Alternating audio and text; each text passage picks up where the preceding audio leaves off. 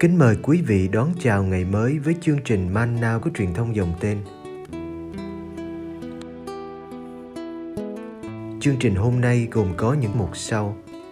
Trước hết là lời Chúa và suy niệm, kế đến là hạnh các thánh và cuối cùng là tông đồ cầu nguyện.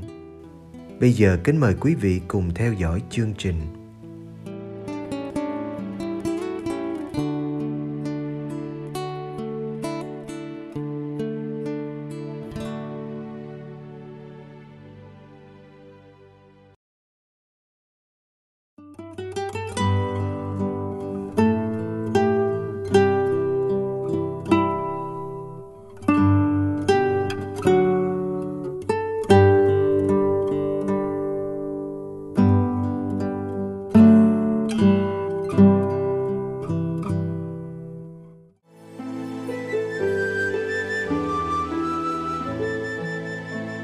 Gì làm cho con người ra ô uế?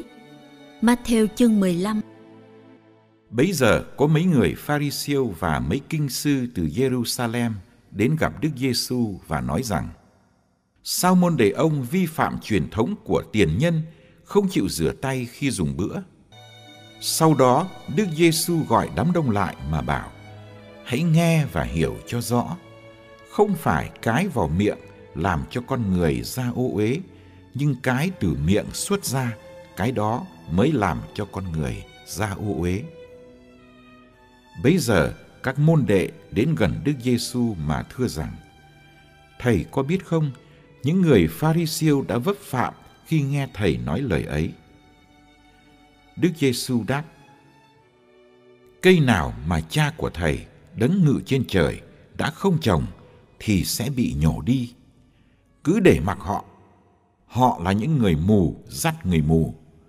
Mù mà lại dắt mù, cả hai sẽ lăn cù xuống hố.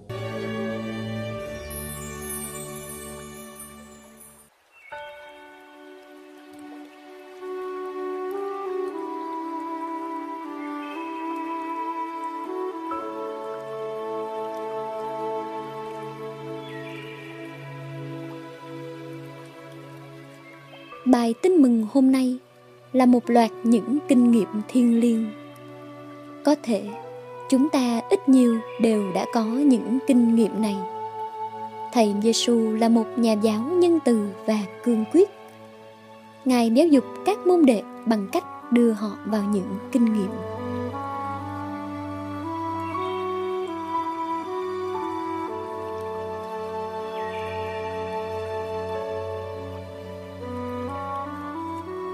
Kinh nghiệm bị thầy bắt buộc phải qua bờ bên kia. Dù họ rất muốn ở lại bờ bên này để nếm dư vị của thành công vừa rồi. Sau phép lạ nhân bánh, người ta định tôn thầy lên làm vua. Chỉ cần thầy gật đầu là trò được chia sẻ tiếng tâm và quyền lực. Các môn đệ đã bị ép lên thuyền ngay lập tức lúc chạng vạn tối.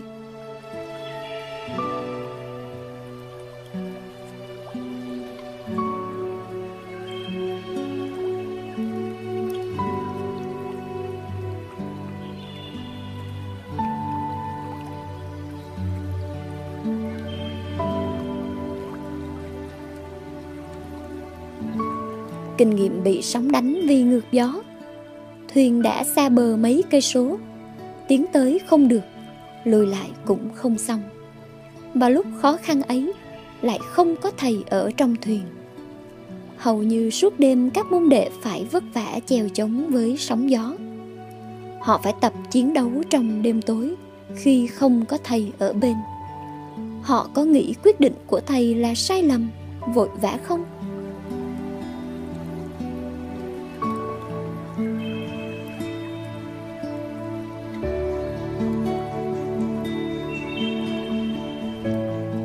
Kinh nghiệm hốt hoảng, sợ hãi và được trấn an. Mãi đến lúc gần sáng, thầy Giêsu mới đi trên biển mà đến với các môn đệ. Ngài đến khi họ chưa thấy rõ mặt ngài. Ngài đến vào lúc bất ngờ và đến theo cách bất ngờ khiến họ khiếp kinh. Ngài đến đem bình an mà họ tưởng là ma quái đe dọa. Quả thật có những lúc không dễ nhận ra là Chúa đang đến với mình. Chúa đến làm các môn đệ sợ hãi hơn cả sóng gió. Nhưng cứ yên tâm, chính Thầy đây đừng sợ.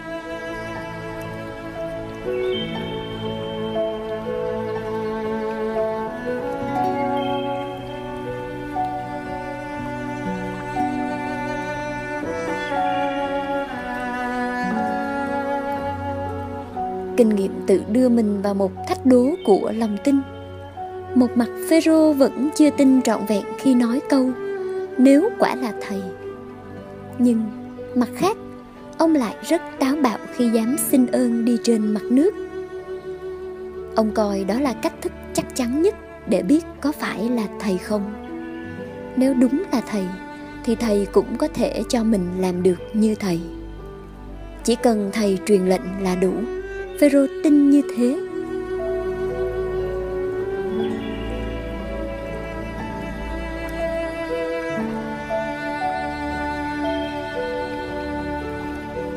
Kinh nghiệm đi trên mặt nước và kinh nghiệm bị chìm.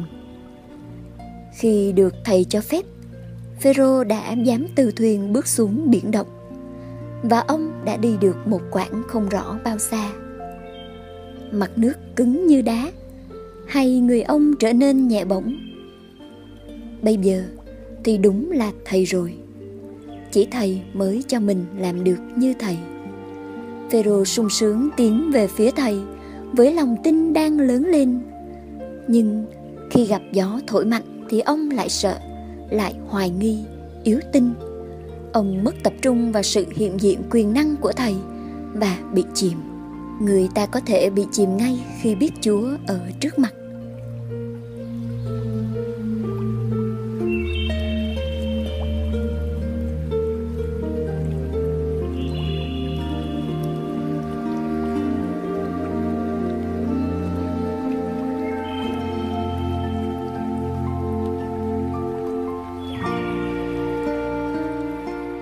kinh nghiệm được thầy nắm tay mà dắt vào thuyền. Khi Phêrô kêu cứu, thầy Giêsu đã giữ ông khỏi bị nước nuốt chửng. Sau đó, hẳn hai thầy trò đã cùng nhau đi trên sóng mà về thuyền. Khi cả hai lên thuyền thì gió lặng, chẳng cần thầy phải dẹp yên sóng gió.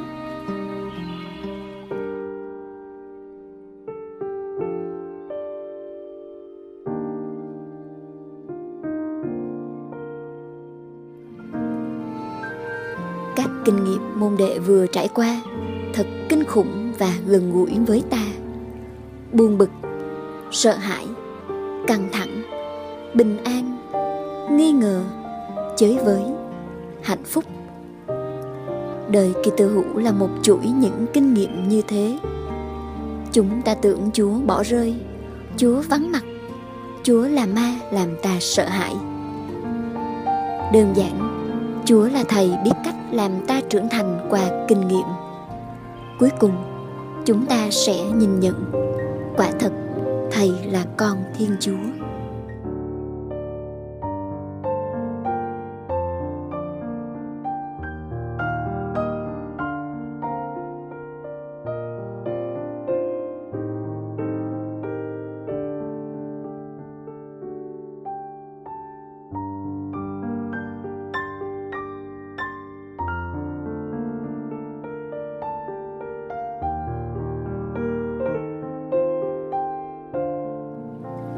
Lạy Chúa Giêsu.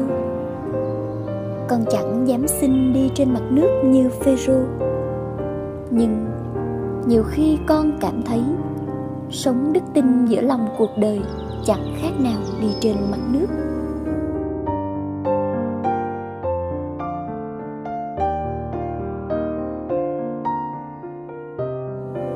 Có bao thứ sóng gió đẩy đưa và lôi cuốn có bao cám dỗ muốn hút con vô vực sâu cả sự nặng nề của thân xác con cũng kéo ghi con xuống. Đi trên mặt nước cuộc đời chẳng mấy dễ dàng. Nhiều khi con thấy mình bàng hoàng sợ hãi.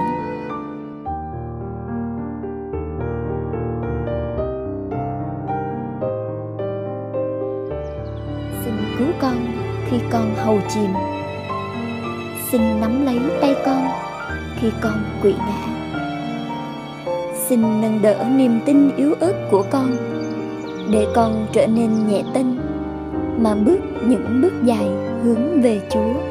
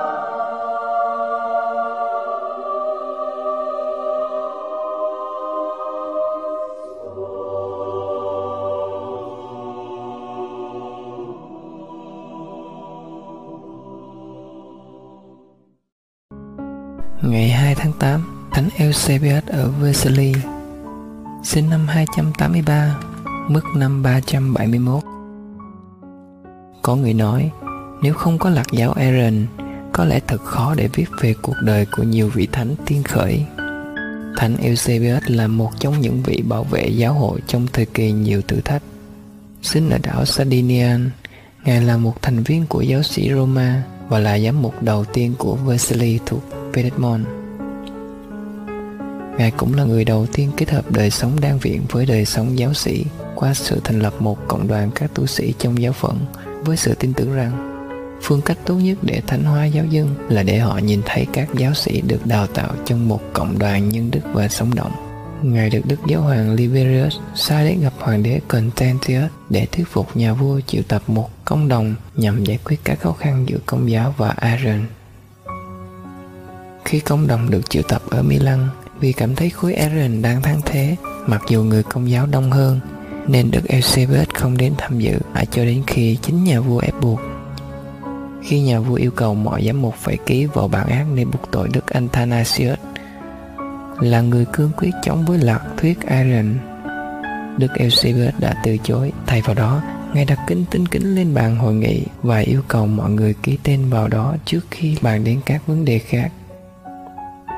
Nhà vua dùng áp lực với Đức Eusebius, nhưng Ngài quả quyết rằng Đức Athanasius vô tội và nhắc nhở hoàng đế rằng không thể dùng thế lực ngoài đời để ảnh hưởng đến các quyết định của giáo hội. Lúc đầu, nhà vua đe dọa giết ngài, nhưng sau đó lưu đày ngài đến Palestine. Ở đây, Ferren kéo ngài lê lết trên đường phố và giam ngài trong một căn phòng nhỏ. Và sau 4 ngày ngài tuyệt thực để phản đối, họ mới thả ngài ra. Nhưng được một ít lâu, họ lại tiếp tục hành hạ ngài. Đức Eusebius phải tiếp tục cuộc sống lưu đày ở Tiểu Á và Ai Cập cho đến khi tân hoàng đế cho phép ngài trở lại giáo phận ở Vercelli. Ngài tham dự công đồng Alexandrian với Đức Athanasius và chấp nhận khoan hồng cho các giám mục trước đây theo phe Arian. Ngài còn cộng tác với Thánh Hilary ở Poitiers để chống với lạc giáo Arian. Lời trích Để việc chăm sóc các linh hồn có hiệu quả, các linh mục được yêu cầu sống chung trong một cộng đoàn, nhất là những ai sinh hoạt trong cùng một giáo xứ Nếu sống này không những khích lệ giáo dân hoạt động tông đồ mà còn là một gương mẫu của lòng bác ái và sự hiệp nhất của người tín hữu.